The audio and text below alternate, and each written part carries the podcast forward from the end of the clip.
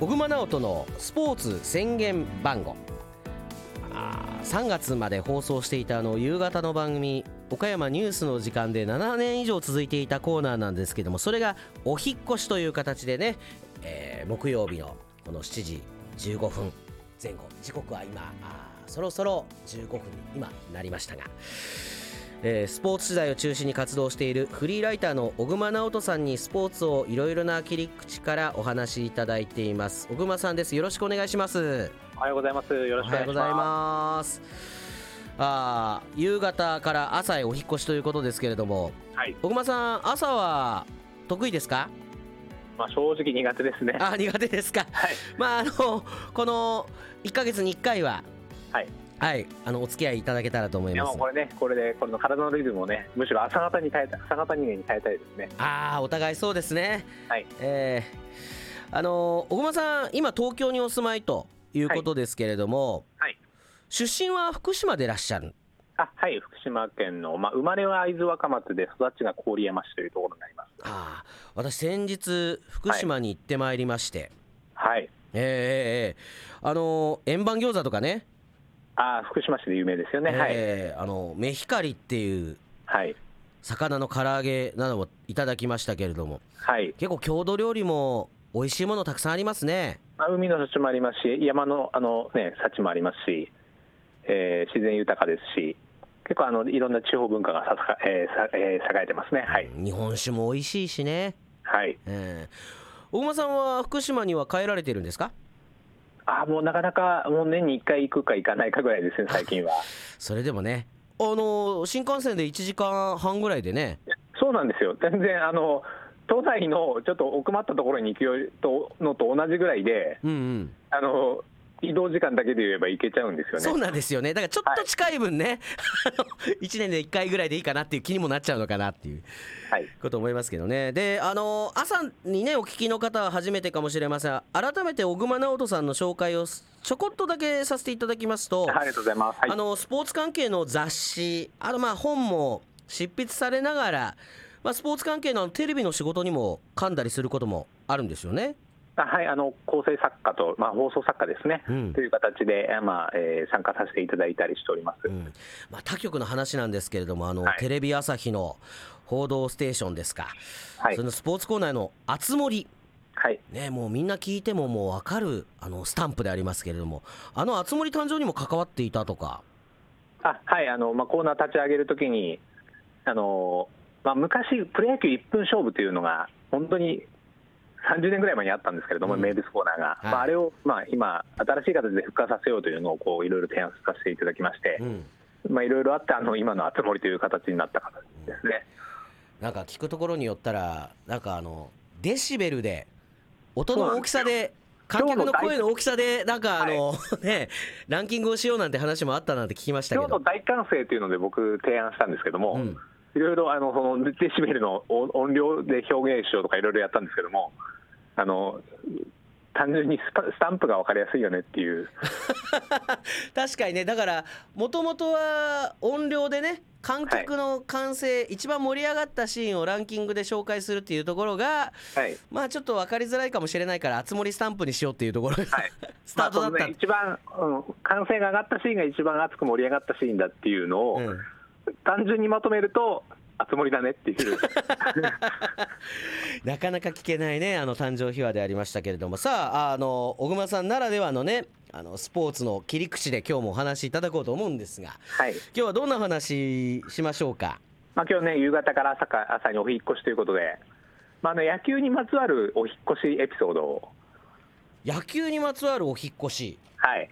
それはどういうことですかまああのまあ、せっかくなんでね、岡山にまつわるこうプロ野球スターの話をしたいと思うんですけども、まずは、まあ、あの星野誠一さん。はい。えーとまあ、もとずっと中日ドラゴンズで監督をされていて、えー、と阪神タイガースの監督になりましたよね。なりました。はいまあ、その時にやっぱりずっとあの、えー、と愛知暮らしだったので、単身赴任でこう大阪に行かれたんですね。そうなんですね。はい、で、まあ、その時にこう阪神球団は、あまあ、ぜひぜひあのこちらのホテルをご用意しましたと、住居としてホテルのスイートルームを用意したんですよ。おお、いいですね。はい、なんですけども、もう2週間経ったないかぐらいで、まあ、こんなところで住めるかと、一刻も早く他の部屋を用意しろと、こうお冠になって、えまあ、実際、あの別なマンションを用意して、そちらに住むことになったそうなんですけれども、えその、えー星野さんが、え2週間でスイートルームを出た理由とは、なんですかあのーだってスイートルーム広いしなんならねベッドもいくつもあるかもしれないしちなみにそこはずっとあのその前任者、野村監督だったんですけども、はいは野村監督もそのスイートルームで3年ぐらいお住まいだったそうなんですよ。あ、はあはあはあ、なんでしょうね備え付けのというかいつもはいテーブルに置いてあるフルーツがちょっと口に合わなかったとかいやでもそれはフルーツ変えればいいじゃないですか。ああそうですね部屋がダメだったってことですか、だからその、そうなんです、変えられないものがあったんですよ。なんですかねそのスイートルームは当然こう窓からこう一望いろんな景色が見えるわけじゃないですかはいその窓の目の前にあったのが読売新聞社のあのビルだったという心の底からなんですねこうだからさ野村さんはそれは別にいいかと思思ったんですよでも星野さんはもう打倒巨人がこう刻まれてる人ですあかあーらそうかそうかはいあのね、そもそもドラフトの時に巨人入りするんじゃないかと言われてもうずっと待っていたのに、えー星野、星野、星野、星野ってこう心で捉えていたら島野っていう人がドラフト指名されてえ間違いでしょ、間違いでしょと思ったぐらいこう巨人にはこう因縁がある人ですからあもともとは巨人に憧れていたんですね憧れて巨人からもドラフトするよって言われていて、あー愛しさ余って憎さが100倍はい、ついにはもう読売新聞社が見えるところにも住みたくないと いうあとそもそもそうなんかスパイされたらどうするんだと。関係ないじゃないです かうんいやいや、あのビルから写真とかと捉えられるかもしれないだろうと、はあはあわしのスキャンダル狙狙ってるかもしれないだろうと、なるほどはい、本当にすごいですねだから結局スイートルームからマンションに引っ越したというはい、へえいろんなエピソードがあるんですね他にもそういう引っ越しエピソードあるわけですかプロ野球選手って、やっぱ遠征が多いので、あのホテル住まいっていう方が意外と多いんです、そんなえ遠征先だけホテルとかじゃなくて、うん普段のお住まいからホテルっていう人が意外といらっしゃって、おお、まあ私、取材した中だと、あの日米で8球団でプレーしたあの木田正夫さん、はいはいピッチャー今の日ね本、はい、日本ハムで二軍監督されてるんですけども、はもう本当に家を持たず、ホテル暮らしをされていらっしゃって。うん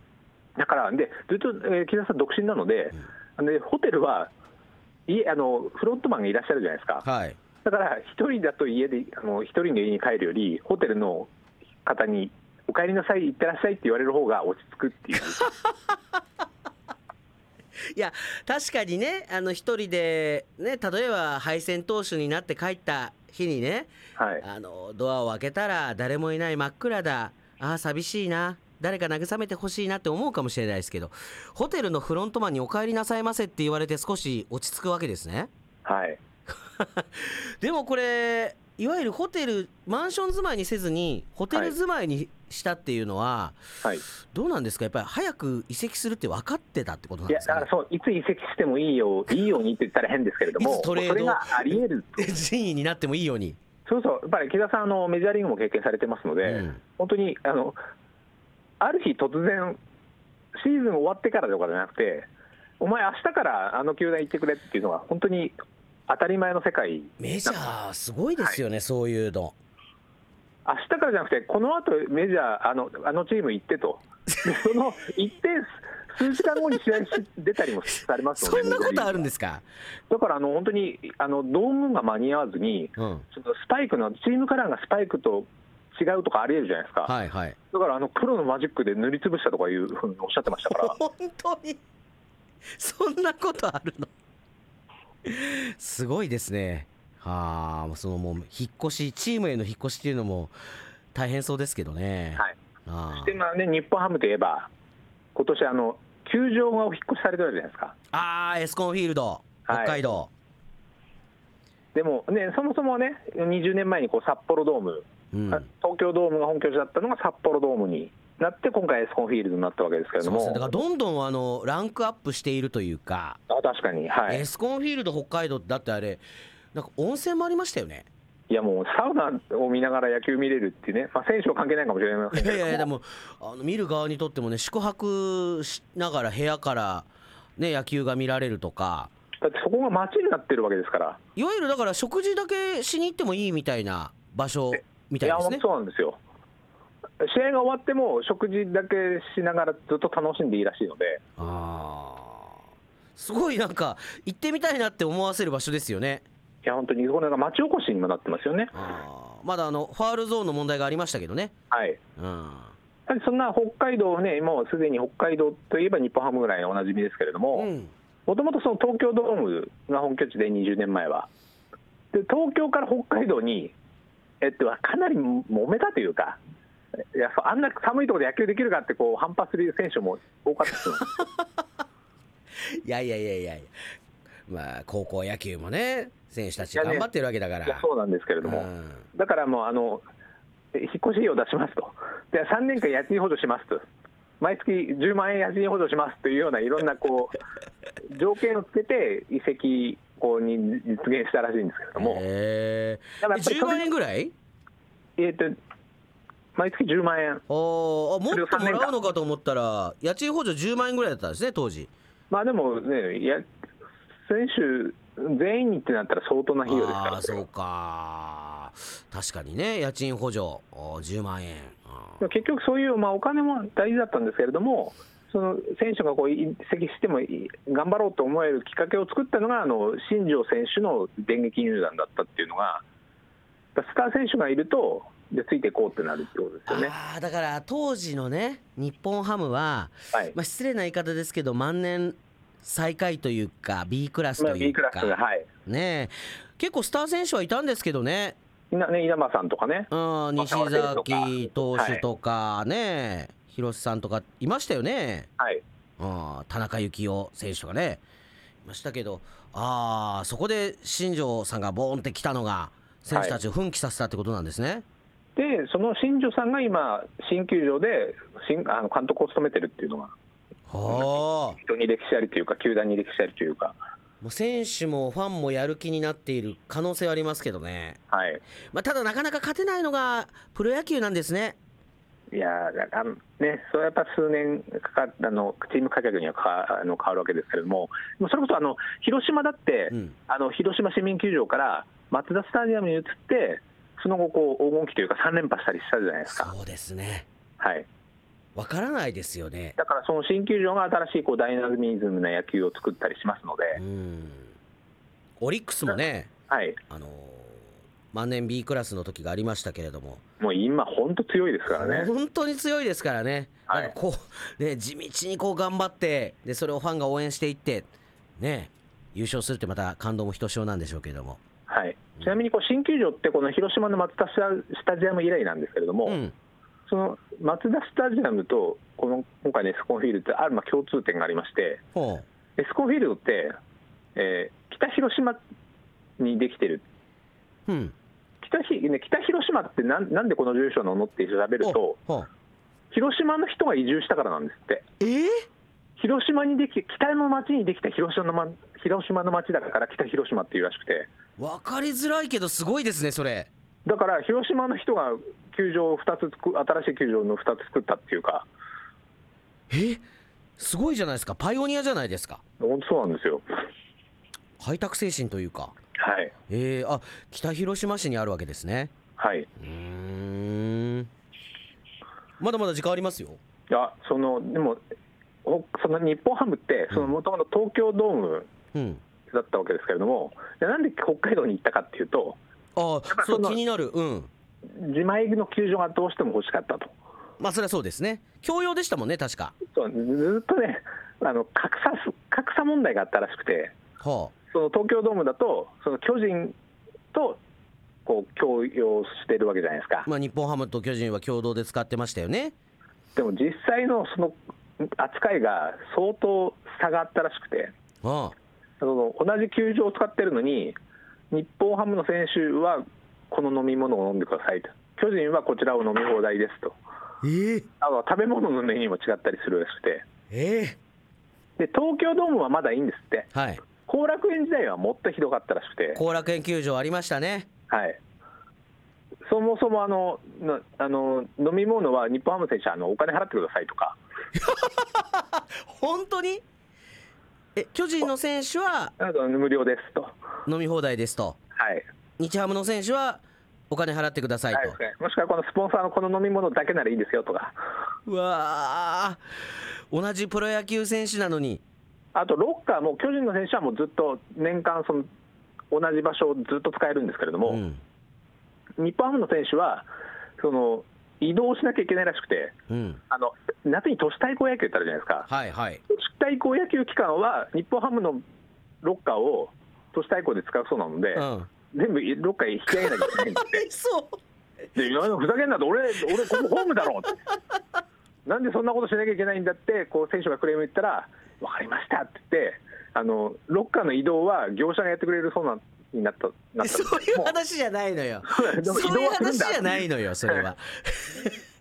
あ業者がやってくれるようになってよかったっていう話になったわけですかいやでもいやなんと納得はしてないって言ってますね、選手、いや言っそてりまゃしたそうですねで遡ると、東京ドームのあ後楽園球場の前、別な球場を使ってた時期もあって、うんこれはあんまり知られてないんですけども、あのえフライヤーズっていう球団名だった時は代っいて、はい神宮球場を使ってたんですよ。えー、そ神うな宮んです球か場を東京六大学野球とはやっぱり 共用で使ってたんですけど、うんそこに、えー、とヤクルトの前身の球団、えーアトムズっていう球団が来ることになって、追い出された、追い出追い出されたっていう言い方変なんで すけど、ずっと先にフライヤーズが使ってたのに、えーじゃあ、うちこれこう後楽園に行きますって言って。 だからもうずっと悲願だったんです、こう自前のあー俺、俺たちだけの球場っていうのが。なんかそう聞いた後にこのエスコンフィールド北海道ができたってなるとはい、なんか感慨深いですねいや、本当にあんな立派なしかも、あーあの頃を知っているね方たちがどれだけ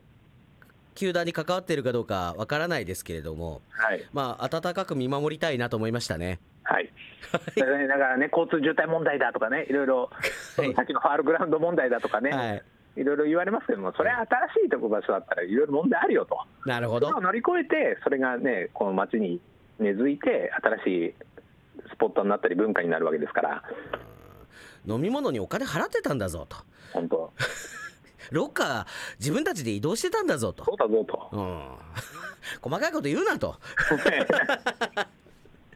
いやあーこのスポーツと引っ越しのエピソードだけでもこんなにあるんですねまだまだね、そういうやっぱ球団移転とかもありますからですね、たくさんありますかああら。ーそうですねそうだ本当にあるはと思いいますまたあの毎月、えーね、えーこの第3木曜日ですか、はい小熊さんにこのスポーツいろんな切り口でお話伺おうと思いますのでよろしくお願いいたしますよろしくお願いします。小熊直人のスポーツ宣言番号スポーツライターの小熊直人さんでしたありがとうございましたありがとうございました。